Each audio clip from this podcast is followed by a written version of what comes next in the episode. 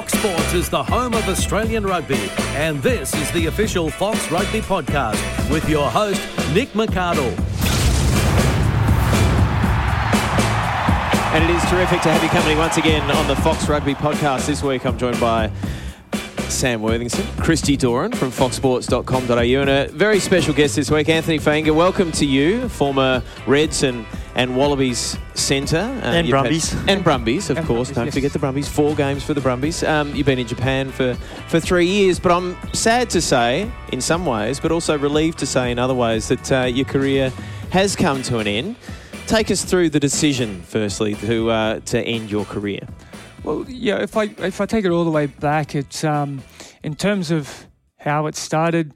Um, it was more around the the head knocks. Firstly, um, you know, I copped a really big head knock, which everyone probably seen and viewed a few times, and uh, viewed a few times on the internet how much I got knocked out in that World Cup against the USA. Um, it's quite funny. My brothers think it's very funny that I got stretchered off, and that they think that I should have just got up and just walked off the field. Um, It's so, a tough school in the Fainga'a household. Oh. So to retire on head knocks, um, they they think it's pretty funny, um, but they understand the seriousness of it. Um, but you know, after copying that head knock and then a few head knocks after that, um, you know, I had to make that decision to say wh- what's what's best for me and my family. I'm not 21 anymore, and, I- and I. I, I'm I'm 32. I've got two young kids. I've got a wife that I need to look after, and I sort of got back to Australia. I had knee surgery on my knee, um, just a meniscus meniscus clean out, and it sort of gave me some time to think about what I want to do and uh, yeah, what I want to do with my future. And after sort of thinking about that, um, yeah, I'm reflecting over the last sort of three years and how you know, I really love rugby. I enjoy it, and it's the best part of my life, and it's been the best part of my life. I, I finished school, and two weeks later, I was in the Brumbies, uh, running around with George Gregan, Stephen Larkham, you know, some of these Clyde Rathbone, Joe Roff. You know, this is two weeks straight after school. I, I left school and was running around with these guys in preseason. So I, I only knew rugby. So this was one of the hardest decisions to make in my life. Um, to get back on topic and talk about the, the concussion stuff, I I had to think about what, what what are some of the things that I was I was dealing with. Like I, I was dealing with, I, I couldn't remember a lot of things. I would have to go. I would I was playing games for the last two years. I think probably two or three years. I, I was playing a game, having to go home, watch the game again, then watch the game again to actually go in on Monday and talk about the game Is that right? Then you know on back of that that that was only just some of the memory stuff. On the back of that i was always run down. I i felt i felt like i was you know i felt like i was dr- like drowsy all the mo- like every morning i was drowsy. I woke up you know knowing that i had to go to training. I loved i always woke up feeling fresh ready to go for training. I get into training and just feel drowsy just not wanting to be there and all these look just things that were never common. Like I, I really love the game. Um, and then I, Did- did- did- just let me interrupt. Did you make the connection? Um, well, when did you make that connection that that it was because of concussion, the way you were feeling? Um, how long ago did you come to that realization? well, probably the last in December, I got another head knock. So uh, myself and another guy went for a tackle. This is Uh, playing in Japan, right? Playing in Japan, so myself and another guy went for a tackle on a on a taller on a guy. Both our heads come around and we we bang heads. Both out cold. Mm. After that, I was, I just couldn't remember stuff. Mm. my memory started to get worse. I'm like, I, I just thought, oh, it, it'll be okay. Yeah, it'll be okay. I got back up. They, they, the doctors actually picked me back up. No worries, you're right. Pushed me back into the line, and I kept playing. But that was that was December. I'm wondering. and I guess it's a tough question to ask, but why why did you leave it for three years? Why, when you were feeling like this, and obviously you would have spoken to people about it. Did someone around you not say Because yeah, you don't speak to people about it. what? So why did you think you were feeling like that? I, I felt, uh, yeah, I felt maybe because I was doing, I was training, I was training a lot. Maybe I was thinking more about other stuff. Yeah, I was thinking about, um, yeah, a lot about training, a lot about performance, a lot about contracting. All these things, you know, they Live, livelihood. yeah, Your future. Absolutely, the the future. So I, I knew I was still contracted for two years, but there was always this doubt. Okay, what happens if I get injured? What happens if this happens? Yeah, all these all these doubts were put planted seeds in my head, um, and they just grew bigger and bigger. And you know, that you get stressed, and that that's the whole mental illness thing, and it, it, worries you. The fear. The fear of not getting contracted, the fear of getting injured on a contract year, the fear of not playing your best every week, the fear of not performing, um, all these things. And, and then for me personally, um, a head knock, I, I didn't really think too much of a head knock. The, the concussion, all the concussion things that I try to read up on, there's not a lot out there. When you read about it, yeah, when I looked at rugby players, no one's really, no one I had ever read about had retired because of a concussion. So for me, I, I just felt like, well, why would I be the first person to do it? Mm. I, I'm not going to be that bloke. And it wasn't until I got this last head knock that I actually felt, well, mate, you need to wake up and, and this is serious. Uh, you've got a young family, you're forgetting about things, and you're getting run down all the time. And it's not because you're doing extras, and it's not because you're thinking about other stuff, and it's not because you got a crying kid at, night. Like, you can put up with that, you deal with that.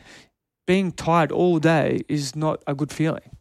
So that's when I had to pull up and go, you know, to my wife. I, I spoke to her and I said to her, This is how I'm feeling. She's like, Anthony, I think it's time. Mm. I think it was time two or three years ago.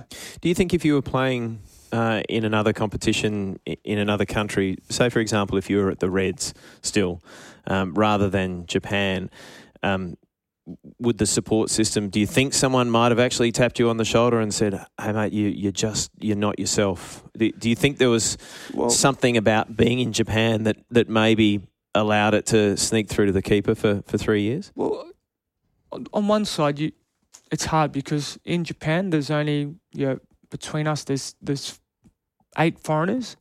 So the Japanese looked to you to play well every week, Mm. and there is a lot of pressure put on you blokes, on, on, on us. So for us to not perform or not to be playing, it's really disrespectful. What, what what's he doing? It's only a head knock, so it makes you think a little bit worse. In Australia or in New Zealand, wherever else, um, it's not about the guys. You know, because a lot of these guys are all ninety percent of them company workers. Mm. So you're expected to play. You should be playing. Um, if I'm back here at the Reds, it's different. Everyone's a professional athlete. Um, so for me, when I was back here, I had I had that really really bad head knock where I was the ball was kicked behind me. I chased back. Um, I went to to seal over the ball. As I looked up, Richie McCaw banged straight over the top of me.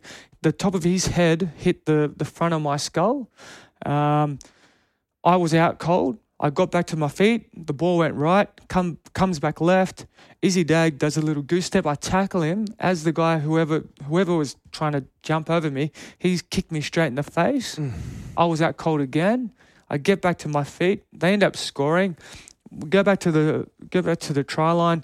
I have an argument with the doctor, saying no, I'm okay. Let me go. Let me go. Let me go.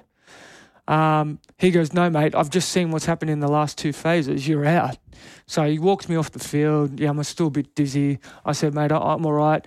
And yeah, I'm still a bit. I'm a, I'm, I'm a bit shitty about him dragging me off the field. Um, and that was a game that we were we we ended up losing. Um, but we, you know, I passed the concussion test that night. Passed it in the morning. Then that night, uh, in 2016, that night, I can I can still remember. Um, I I said to my wife, I go, I'm not feeling right. I feel like I'm I'm drunk. I, I, you know, we were just sitting at home having dinner, and I started slurring my words and um, getting really blurred vision and just walking funny. She goes, I think you need to lay down. So I laid down, um, and uh, I'm not sure what time it was, but she ended up finding me on the floor crawling to the bathroom. Mm. So from then on, she she she calls the ambulance or whatever. I, I go to hospital. I spend the week in hospital. They don't know what's wrong with me. They work out that maybe it could have something to do with the concussion. It might be a middle ear infection. I don't know because my balance was all over the place. I had blurred vision. It was really serious. So for six weeks, uh, and they managed. So the the Reds actually managed that really really well. So I, I have to take my hat off to Abby Varshni, who was the doctor there at the Reds at that time. He he gave me so six weeks. I couldn't look into the into the light. So for six weeks, I was in a dark room. Couldn't couldn't look into, uh, couldn't read a couldn't read a book. Couldn't watch TV. Couldn't do anything. Uh, worst worst time of my life. So spending a week in hospital and then another six weeks, uh, you know, not in sunlight. You know, him coming to visit me at my place. Mate, are you okay? After that, we probably spent another two months until I could start walking Mm. without any headaches, migraines, and then we started another two months on that. Started playing. You, you, you you started off this conversation by saying that your brothers had kind of given you a little bit of, as brothers do, a little bit of banter between going, come on, like, surely you're not retiring because of a head knock or, or whatever. But d- does does the cultural, does, does there need to be a cultural shift in, in how people react to concussions? Well, I can only speak from from my family. My family's quite hard. Like we, yeah, my, my father as well. m- My father's passed away, but my father was very hard on me and Saia and Billy and Colby, like all of our brothers, about things like this. Um, and I think the biggest pressure was um, never giving your position up, because if you give your position up, it's twice as hard to get that position back. So, head knock or no head knock, you should be playing because Anthony, if if you if you miss a game, so uh, if if I miss a game at twelve and that twelve plays really well, then that's my position gone. So I'll have to work twice as hard to get that position back. So he was really really big on like just toughen up, like toughen up, like mate. I don't care if it's a head knock. I don't care if you break your leg or your finger, your arm. Get out there. That, that's within your family. Would you agree though that there has been a, a cultural shift There- within the game? Yeah. So Yeah. within the game, within the game, um, within the game, you can see the changes over the last years. Uh, over the last, with Warren McDonald at the top of it, charging down on, um, yeah, with the big cultural shift about concussions, making people more aware of it. I still think that it needs to go, yeah, from grassroots up, not down, um, because at the moment we got. Yeah, you see a lot of head knocks in grassroots, but they're still getting pushed along and pushed into the game. So you really feel that it should be brought from the grassroots up, um, because it's always hard in any business to do or any, any anything to do it from the top and trickle it down. You need it. Yeah, it's like a pyramid. You start it from the bottom and work your way up to the top. It's also really interesting that uh, you know, and and back to your family's philosophy. I had um, conversation with a, a former Wallaby. I won't won't name him because I don't think he'd he'd want to be named, but um, he's coaching at a Sydney private school at the moment, and he is leading um, a cultural shift in terms of uh, concussion within schools. And he was telling me that he's been blown away by parents who actually say to him, "No, no, little Johnny's fine," because they want little Johnny to be Mm. to In be the- in the playing first team or in, whatever in the is. firsts. Yeah. And and he says, "No, little Johnny's had a head knock. We've had him assessed. He needs to sit out." And the parents go, "No, mate, he's fine. He's fine. You know, let him play." So it's almost like yes, the the professional game. It's been it's been forced onto the professional game, which is fantastic. But you're right at at grass at grassroots. Maybe the message still isn't getting through. Do you feel that you can play a, a role? I mean, just being here talking about it, I know you've been on, on Fox Sports News as well, talking about it. Do you feel you can or you have a role to play in that? Uh, well, I, I- think I, I have to speak out about it. No one's really ever spoken spoken about it. Um, I've had some serious, some, some some big head knocks, and if you want to Google it or YouTube it, you will see me getting knocked out a few times. And I think all my highlights are pretty much based on me getting knocked out. So, um, You did do some other really good things in your besides career, getting knocked out, yeah. Um, yeah, I was an untalented sports player that was lucky to play for Australia. Mate, you Uh, played so- 23 You, test uh, matches, so Yeah. Just, there's a lot just of people out who along the way. How- played one. Yeah, so with no talent, I just worked hard. No, I was Come lucky. on, mate. Anyway, um, in terms of my role, where I said I, what I wanted to talk about and, and just make people aware because I've been in the shoes where still, yeah, if you put me in my shoes in December where I've just had the head knock and I have to play the following week, I'm still going to the doctor every day, mate. I'm ready. I'm right to go. Mm. Like play, play me. I need to play. I don't want to give up my position, and maybe that's ingrained in me.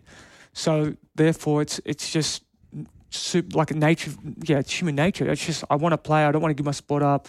You know, this is money. This is my money. Yeah, Mm. because at the end of the day, that's it's my. Yes, I'm a professional. If I don't play, I don't get paid. So, which says to me, so you've got your your family's view of the world, which has been ingrained in you. So that's one thing. You've got a, young family that you're trying to provide for, and and it's what you know. So all of that says what you've been through since December must have been really difficult, right? So, Absolutely. It's, h- been- how difficult has it been? Ed? So so it's been probably the hardest transition time that yeah in my whole life I've had to deal with being told that I'll never play rugby before. So in 2000 and, 2006 um, they thought all the nerves in my leg um, were all, all dead and that I, I had compartment syndrome. My legs swelled up that much that the nerves going to my feet all died. Well, they thought they all died. So um, they said that I'll never walk properly again. Uh, they told me, all right, you'll never play rugby again. I said, oh, okay, no worries. Say was in there with me crying. This was in South Africa, under 19s Australian tournament, um, World Cup tournament, sorry. And I, all I can remember him, the doctor telling me, you'll, you'll never play rugby again. Saia going, looked at me and didn't want to cry and just seeing the tears roll down his face. And I started crying. And, um, and, and then I, you know, that was, that was tough.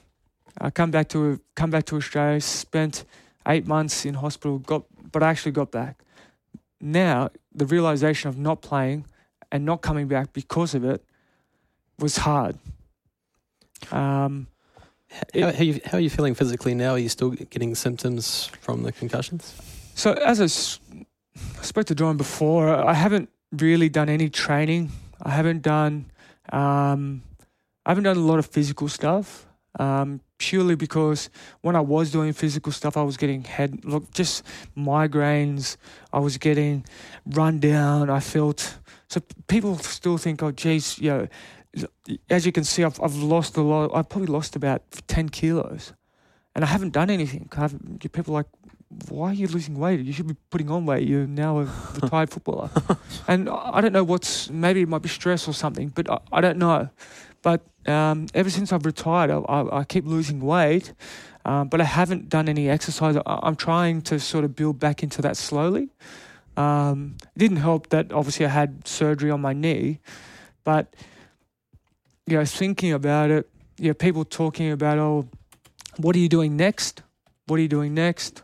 Yeah, what are you, you know, what are your thoughts on this? What are your thoughts on this? You know, coming to me about mental illness, all that kind of stuff, then it, it just keeps into my it keeps in my head. Well, what what what's happened?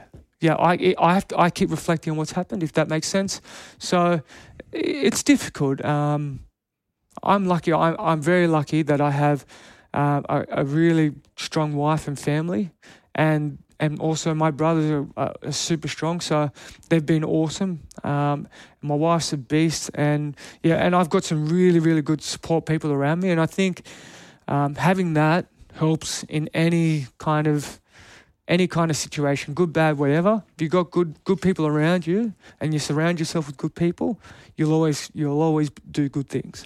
We're recording this pod uh, just what a day or so after Pat Lambie, um, former Springbok fly half, is, is pulled up stumps not that long ago either, and he, he retired because of concussion and head knocks and so forth. Um, and, and you can find that article in the Times. You can. You, are you relieved because you were close to signing a contract or, or going over to play with Leicester um, on a short-term contract before potentially going to France? Are you relieved that that you're not doing that and going You know, putting your body through what you've pu- put uh, been through over the last few years. Well, well I think um, you never. Yeah, absolutely. Yes, I am. I'm relieved, but I, I wouldn't have had. So because I had to get the clean out in my knee, it gave me time to think. It gave me time to reflect. It gave me time to go. Okay, what's best for me in the future for my family? Otherwise, you just you like a you like George Smith. You just keep going. You you don't stop, and you just keep chasing the games. And it's the best way to. For me, that was the best way to always not think about the end game mm. because I was always playing. So I mm. didn't have to worry about anything. And that's was always sort of my philosophy sort of the last three or four years. You know, I went from from Japan to the Reds, Japan to the Brumbies, Japan. Then I came back and got surgery and then went, that's it. Mm. So if I wasn't, you know, I, I could have stayed in Japan for a few more years. I could have went to France. I could have went to London, and, that, those were all options. And um, if I didn't get this surgery, then perhaps things may have been different. Mm. Um, but I think everything happens for a reason. And I was very fortunate enough to to get back home. And, and when I was, when I actually was back home, I, you know, I felt better within myself um, and better. Like I felt much healthier after just not doing anything for two or three weeks. I thought, why is that? What? Why am I starting to remember where I put left stuff? I was l- not remembering where I left keys or, you know, what my kids did yesterday. Like it was, it was, it was bad. So, um, I'm grateful that I had the opportunity that that someone said, all right, you need, you know, someone hit my knee and I had to get, you know, surgery on my knee because it gave me time to reflect. Mm. And what do you think about the direction that rugby's going? There's been a lot of debate about are we cracking down too much on on, on tackling techniques and, and high tackles um, for player safety? You played the game in a very physical, tough manner. Like, would uh, do you do you see the the need to, to get that tackle height down and down and, and change the ga- the way that the game's officiated? Well, in terms of tackle technique, I never had to worry about tackling too high um, because I always grass cut people. Yes. so um, it was never an issue because I was always tackling at ankles and knees. Um, but obviously, uh, guys are getting bigger. So guys are getting bigger, stronger. Every year, the, there's more of an emphasis on S and C, and and guys are getting bigger and stronger, and they're becoming machines. And you can see that in rugby league, where guys are just getting bigger and bigger and bigger. So for us, I think there has to be, a, yeah, well, there has there has to be some kind of measured. Um, to let me just start again. Let I, I feel no, there shouldn't be.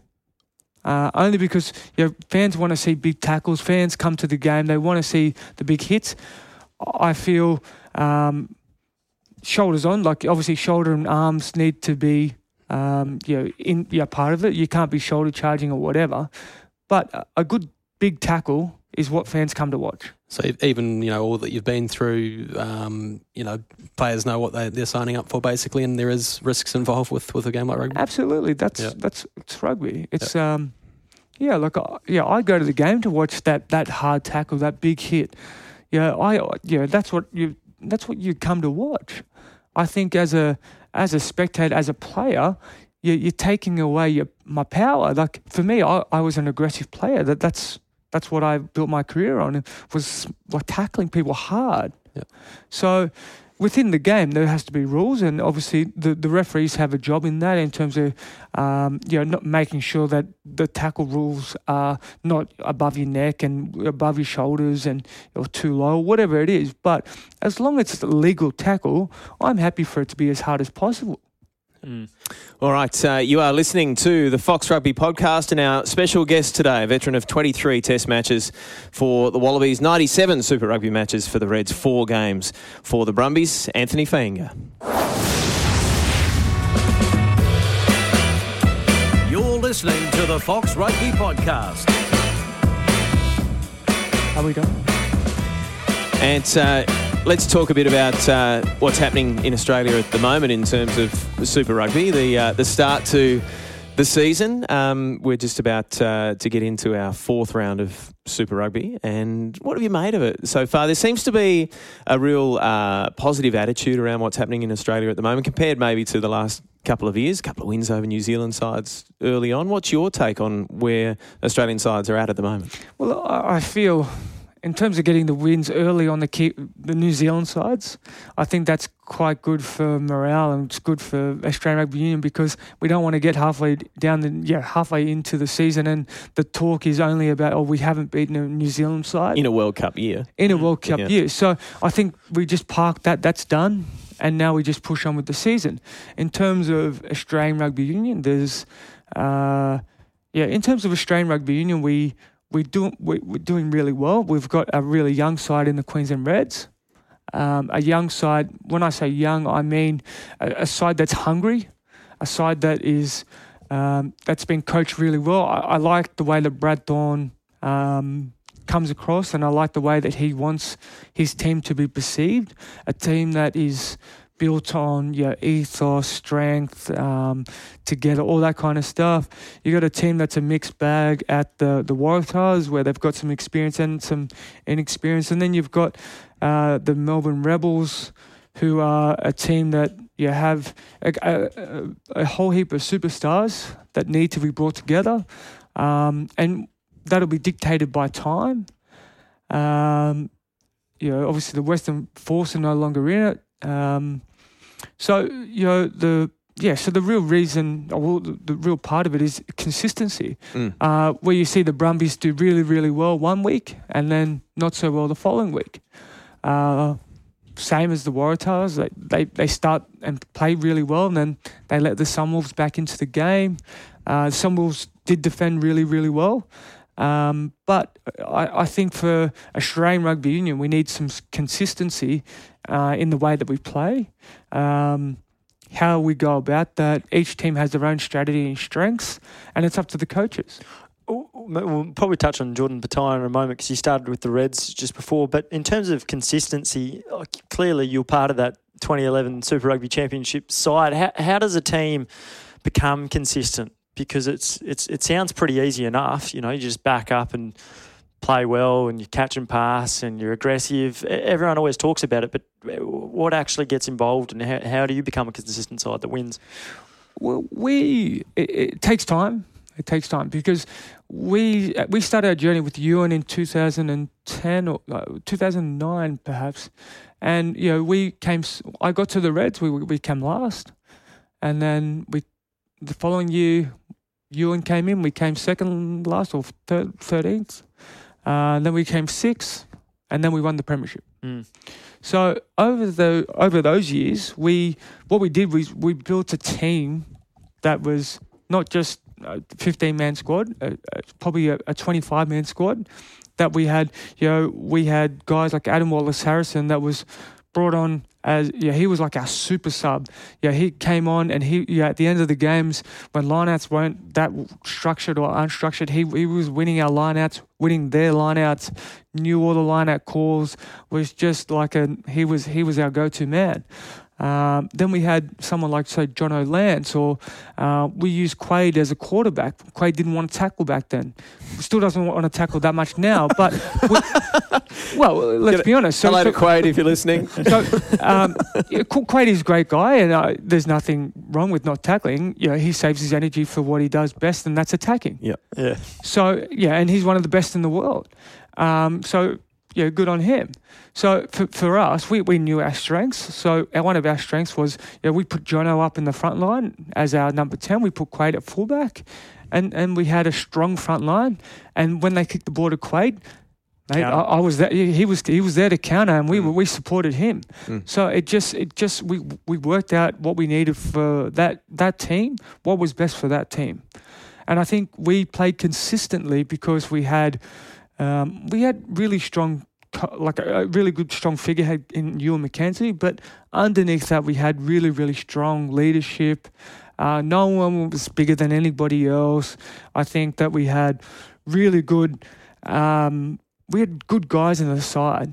Um, throughout that year, we had Beau Robinson that was pouring beers at the start of the year. Uh, yeah, at the start of that year, he was pouring beers. Radike Samo couldn't get a contract anywhere out of Japan, and then somehow uh, got a got a contract with us, and then had the best year of his life. we end up going on winning a Super Rugby Championship. Out of that, we have yeah ten blokes get into the Wallabies squad. Um, yeah, we had Rod Davies, you know, running as you know, running he- the fastest he've ever run. Like everything just worked. Yeah. We had Digby doing dances, and you know, for the first time in you know so many years, we had you know, Suncorp packed. You know, we played. I think the last five or six games we played there, we we sold out, and that had never happened before. So I it hasn't it hasn't really happened since. You know, there's there's a feeling that um, that maybe uh, Brad Thorn um, might not happen this year, but they certainly seem to be heading in the right direction. But but maybe there's a, a squad there that can you know sort of head towards the heights of of 2011. But I want to ask you, and uh, Christy touched on it before. Jordan Petaia plays Yep. in your position in the centres. Um, young guy, and he's just picked up uh, an injury that was similar to one that you picked up, uh, the Lisfranc injury uh, to his foot early on in your career.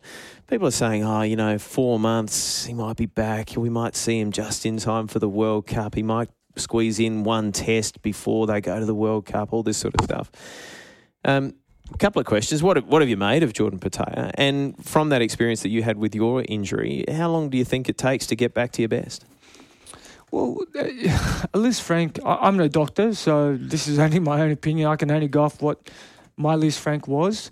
So, uh, my Lisfranc took me probably six months before I was actually, well, I thought that I was actually able to run and tackle and, and perform. And it wasn't probably until eight months that I thought, yeah, I'm ready to go. Um, if he comes back earlier and pushes it, happy days. Like re- I'm really yeah, I mean, proud people heal at different So that's different right. rates, don't they? And, and and I was eighteen. I was eighteen. I was the same age as Jordan when I I did my Lisfranc, and at that time it was a little less. Uh, it was uncommon. So now. Um, you would think uh, 10 years' time or yeah, 12 years' time that they would have better procedures in place. So maybe four months is a is a yeah, better scale of how fast they can get him back. Mm. Um, the thing that he needs to worry about is is the game time and playing game time, and I yeah, I thought this year would be a really good year for him. Um, with if he didn't pick up this injury to get some really really good game time under his belt, because you only get better by playing. Um, especially at top class, you can't go from school to, to Super Rugby and then straight jump to the wa- to the Wallabies. Um, yeah, there's been one person that I know of that's done it. James O'Connor. He did he did really really well, but he still had a full season at the the Force or um, before he went and played for the Wallabies. But I would have to say, like, y- you really need to get those games underneath your belt, um, and you only get better by playing. Um, so I, I wish him the best, and I hope that he gets over his Lisfranc as quick as possible. But to say that he may, yeah, if it is a Lisfranc, and I'm no doctor, I I don't know what it is. Yeah, they've confirmed that that's what it is. Yeah. So if it is a Lisfranc, it, it does take time. Mm. And yeah, I was in a boot. I know for a fact I was in a boot for three months, non-weight bearing, um, and then after that, I was I was just cr- crawling on my foot for another month, and then slowly built that up. So yeah, he's got a lot of hard work, and you know there there is when anything that you you have to put all your weight on your foot and and run and whatever, it, it takes time. Um, it's not a finger. It's not yeah. It's not a it's not a finger. It's not something you can hide. So it's going to be tough for the young fella, and I really hope that he gets back to his best. Um, I, I hope he makes that Wallaby squad, and I, I, I wish him all the best. But um, it's going to be tough, and yeah, I wish him all the best. Looking around the Australian centres at the moment, it's you know been a competitive spot in the last few years, and Kurtley's been holding down number twelve probably for the last last couple. But it's so important to get that balance right, isn't it? That that you know guys complement each other, um, and, and and those around them in the back line. So, what have you made of, of guys' form in Super Rugby so far, and, and who do you think you know might be the, the best option for the World Cup for the Wallabies? Well, we're only three games in. I've seen guys in the last four games do their best and play and get on tour. Um, so, in terms of you know, at the moment, you have to go off, you know, and, and World Cups are not built on, you know, uh, as, as we know in 2011, if I have to go back, in 2011, we went to the World Cup in New Zealand and you know, Quade was at his, one of what I thought it was at his best and it was quite difficult. And I think what Cheika's done now is brought in Bernard Foley where he knows is what he's going to get. You know, he's very structured. He, you know, he kicks for touch. Yeah, he makes the he makes the right decisions. Um, he doesn't go for the all or nothing. He'll draw and pass, draw and pass. Very similar to Dan Carter. Dan Carter just does all the basics very well. What Quade does is is stuff that you won't like. It's hard. It's unteach. It's, it's uncoachable. So. Um, and you, you can see that in a few of the, the loose passes that were played on the weekend. So, you know, when you're talking about nines and tens, and you know, when you're talking about centers, it's it's hard. It, it's who's your nine and ten first, and then you work your way back out there. Yep. So I was quite lucky that I had played club rugby. I'd played many seasons with Quade, so I knew that Quade was always looking for an offload, always looking for a flick pass, always looking for something underneath his leg. So I was aware, and and that's why we complemented really well. Yep. Um, so I was able to sort of you know keep an eye out for, for most of the, the those little things. Um, at the moment, you can see that the, the guys around him at the moment are just a, a little bit unaware of what he's actually capable of or what's he going to do. And you can see a little bit of frustration, but over time that'll build and, and they'll be better for that. Yeah, well, you saw a bit of a partnership building between him and Billy Meakes and and Maddocks as well. and Maddocks as well. So there is a you know you could see what happened with the Reds in, in 2011. Kind of, uh, you got Dane Haylett Petty there as well. Um, oh, Marika Koroibete. So we, we could probably see something similar to, to 2011 there. Yeah, I think there are a couple of um, passes, and, and it goes to exactly what you were saying. Ant. A couple of passes that that Quade just, you know, there was one back on the inside, I think, to Adam Coleman, who might have grasped it. Yeah. Um, um, you know, they're just a, or certainly one of Luke the second Jones rows. and- Luke Jones, yeah. it was, yes. Um, and and you know, in five or six weeks' time, who knows? Catch those passes, score the try. You know, that those sort of things come with uh, with time and in the harness. in the How, how long did that take? Did it take years to, to really? Did, did you ever really know what Quade was was cooking up? He probably ah. doesn't know himself at times, does he? What, what he's going to do? Yeah, you, you never know what he's going to do, but I always expected that. So I knew for a fact that Quade didn't want to get tackled. So I would just hang around for the ball. So yeah, I was pretty much, yeah, I would look for the, what we call the shitters. So any ball that he would throw, I would catch and take it into tackle so Quade didn't have to get tackled. Do, do, do, you, Um, do you see in the modern age in 2019 now that, that you can have a quarterback as such that can get through a game and, and base a game plan around someone like that still? Uh, well, yeah, again, we got to think of the players that you you pick in a World Cup. You you know, if you have a fantastic, if you have a Jonny Wilkinson, you want to protect him, and you don't want him making tackles. All you want him to do is drop goals and kick goals. Well, you protect him because he's your biggest point scorer. Mm. Um, yeah, for for Quade, you know, he he could be that person. Um, but then you look at Christian Lealiifano; he's playing really well. So this, yeah, Bernard Foley. Um, yeah, Matt, the- Matt Toomua will Matt, come back as Ma- well. Matt Toomua coming back. So there's so much Kurtley Beale. So we don't need to hide players now. Hmm. There's guys in there's guys out there. There's there's capable guys that can play in the centres and ten that we don't need to. You need to skill up, otherwise Cheika won't pick you.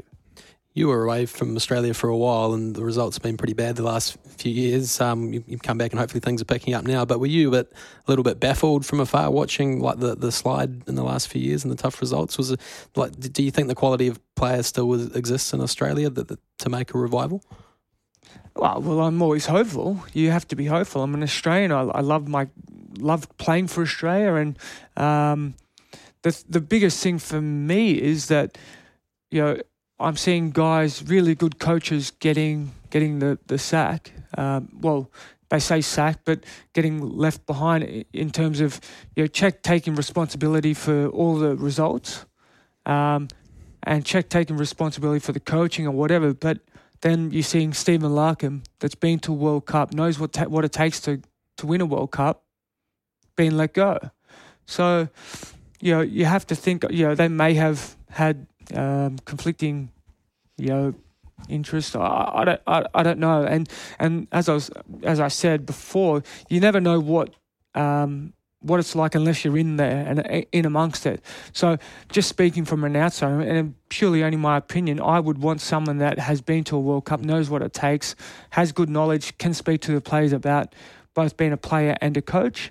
Um, Stephen has coached. Yeah, I was lucky enough to play with him at the Brumbies. I was lucky enough to be coached by him at the Brumbies, um, and I thought, and I think very highly of him, um, Stephen Larkham.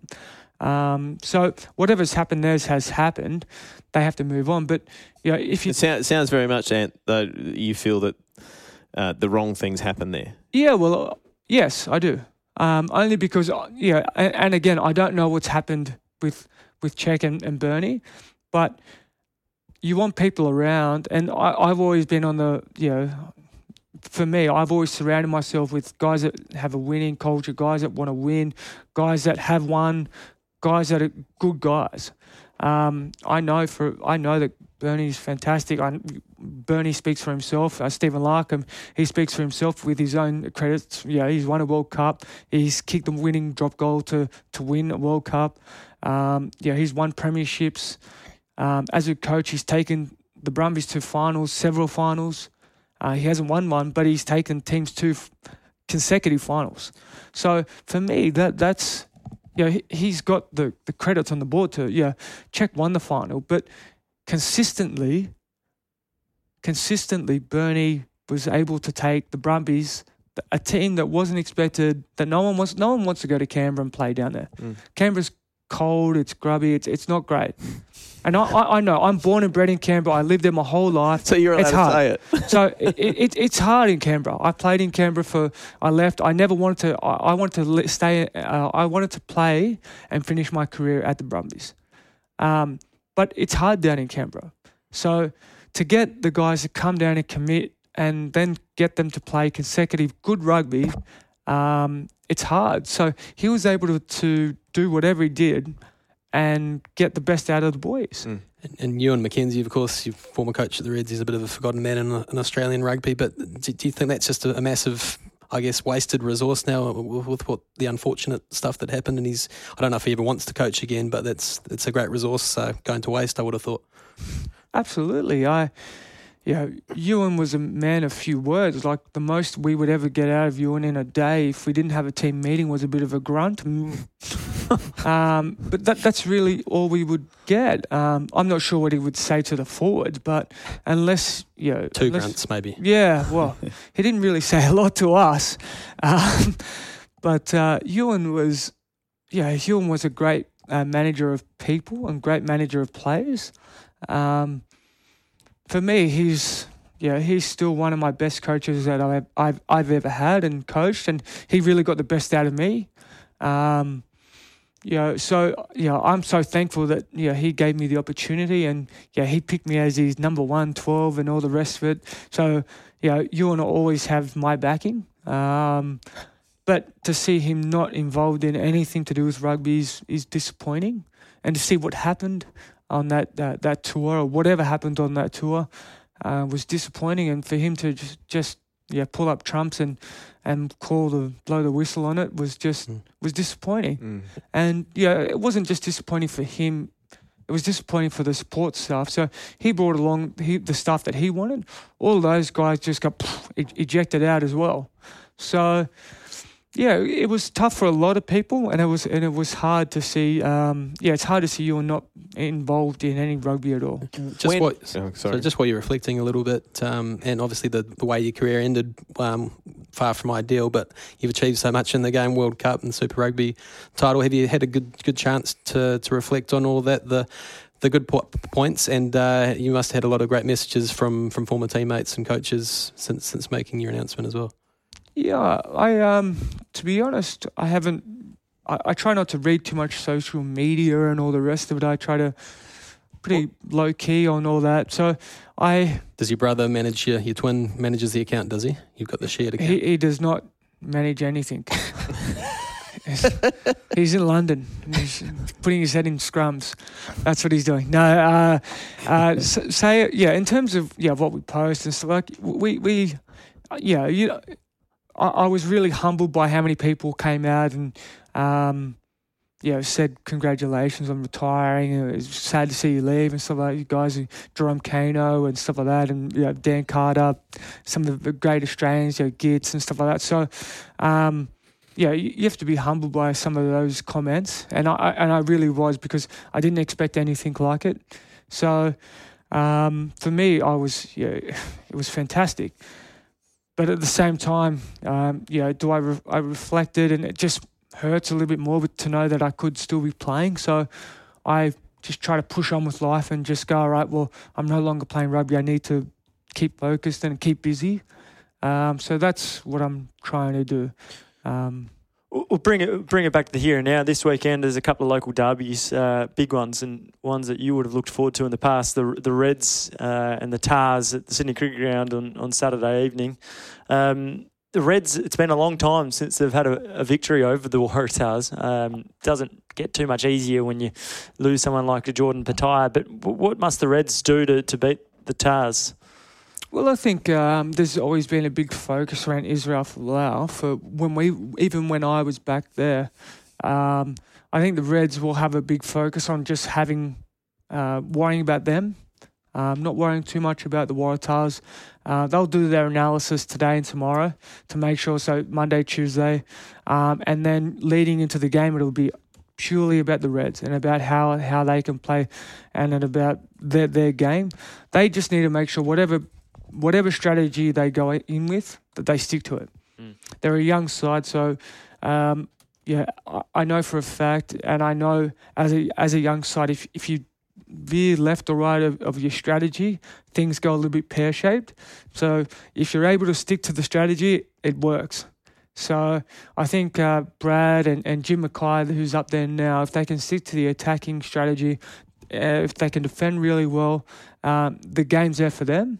Um, on the other side of that, you know, if the Waratahs come out to play, it, it could be anything. Mm. Um, you know, so it could be either really close or it could just blow out. And the, Uh, the, the the other game, um, the other local derby being the uh, the Rebels and the Brumbies Rematch And, uh, three- I know three weeks just- later. Yeah, exactly. Deja vu. So the, they matched up in the first round. The the Rebels got over the Brumbies in Canberra. Can they do it again at home? The Rebels unbeaten after two games. Yeah, I, I, I think, um, well, I'll always support the Brums because they're my side, the Brumbies and the Reds.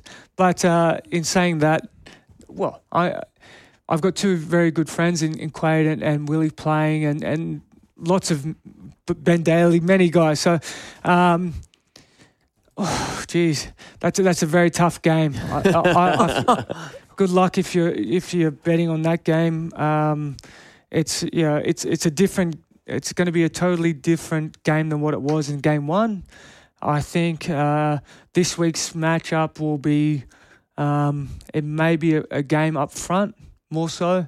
Um, if Quade is allowed to play with the the the the space, I think the game might open up. If they if they're able to shut him down and not let some of those the, the Melbourne Rebels wingers let loose, um, especially young Maddocks, he's playing really really well. He can really open up a game. So if if they allow that to happen, the Brums could be in trouble. Um, at the same time, on the flip side of that, if they let Henry Speight go, then it, it could go the other way. Well, the thing is, with, Um, the, with the Brumbies at the moment, you just don't know, given the inconsistency that they've played with over the first month, you just don't know which, which Brumbies side you're going to get. Well, at the moment. that's that. That's exactly right. And, and all we can go off is, you know, the Melbourne Rebels have played consistent rugby for the last yeah three weeks, and they've they've been quite good. Um, the Brumbies have been one week played well, second week not so well. So they need to find a medium there. Um, and what, yeah, like I said, the strategy, it comes down to the strategy. Whatever Dan McKellar's getting the boys to do, Christian needs to execute that strategy on the field and then hand it out to the boys and make sure that they deliver on that. Um, likewise for Quade and the boys down there in Melbourne. You, you would think that the Rebels would have drawn a lot of confidence out of holding on against a New Zealand team and Oh, yeah, having definitely. those guys. Uh, ju- Just on the on the fly halves, you mentioned Christian and Quade. Wh- wh- What are your thoughts on on Quade this year? Do you, do you expect that he'll? Michael Cheika came up uh, out on the weekend and said that he, he was really impressed with how he had played. Your thoughts as we wrap up on Quade and, and where he, the trajectory of his season might go this year? I think Quade has come back in really good nick. After having a year off, it's hard, um, especially so he just trained and he, he he was he was cut from the Reds. Um, that would have that would have taken a bit of a toll on his ego. Um, so for me, I, I think he's come back and he's hungry. And um, I think for, for me to see that, I can see the hunger back in his eyes, and he wants to win, uh, and and he wants to prove people wrong. Um, and that's what's really driving. So he's building relationships and he's working hard with the side. And you can see on his pose and you can see the things that he's doing with the side. He's he's hungry because he wants to prove a lot of people wrong. He's got a lot a lot of things to prove. Um, and yeah, it's a World Cup year as well. So Quade personally has um, you know, some, some, things he needs to he wants to achieve personally, and then obviously the team, and that'll reflect on the team. So um, I feel Quade's playing well. Um, but we are only in game four, so I, I, think he's still got a long way to go. And I think he, as a player, he's maturing as well. Uh, watching him three years ago, or watching him before he before he left the, before last year, um, yeah, he was still a little bit inconsistent. This year, he's trying to be a little bit more consistent in what he's doing. The, he's passing at the line. You can see his skill stuff. His skill level is still very, very good, but he's not throwing the, you know, yeah, out of nine passes, maybe 10 of those were a 50 50. Now it's sort of 50 50, like where he might throw it. Yeah. Um, yeah, it's not nine out of 10 50 50 throws that he, yeah, it might be half of that. So, um, I think Quade's really maturing as a player. Um, and yeah, he's got Willie back. Yeah, he's got Willie Genia leading the forwards, and, and I think that that helps any team. Um, and you know, he's got uh, young Coleman down there as well, helping lead the charge in the forward pack. So they'll do really, really well. So yeah, you were j- joking before about Quade's defence. Um, and he's never obviously going to be able to defend like you, and it's never probably going to be a strength. But he is. Have you seen him? He is trying more, right? He got he got thrown out of the way once um, against the the Rebels, but it does seem like he's more committed in defence. Like, did you think it's his defence is at a level where you could defend him in the front line, or do you still think it'd be better in, in the backfield defensively? No, absolutely. I, I think he's trying harder. Um, and I think he's worked, and this is, comes back down to the point of him saying, you know, he's had a year off, so he's had a lot of time to think. Um, yeah, he would be coming back trying to prove people wrong. I can tackle. I can I can do a lot more than just you know attack and throw the 50-50s and all that trick stuff. I can I, I'm actually a full package player, so I know for a yeah I, I know that Quade would be wanting to be uh, the best player he can be, and, and he wants to be in that front line. Um, and he's not hiding away from those tackles. Um, the tackle that he got thrown away from, thrown off on, was quite a difficult tackle. Was a side-on tackle, so he probably should have went a little bit lower. But yeah, it is what it is. Um, but yeah, you can see he's more committed to making tackles more often. Um, yeah, and he's had to prove people wrong. Mm. And uh, on that note, we'll uh, we'll wrap things up. Thanks very much for joining us today and telling your story. And uh, I know you've got the support of your, your lovely family and obviously the, the career, the burgeoning com- career rather in the insurance industry in Brisbane, and also the great work you do with the National Breast Cancer Foundation. So thanks very much. Good luck with all of that, and uh, I'm sure we'll keep in touch. Thank you very much for having us on.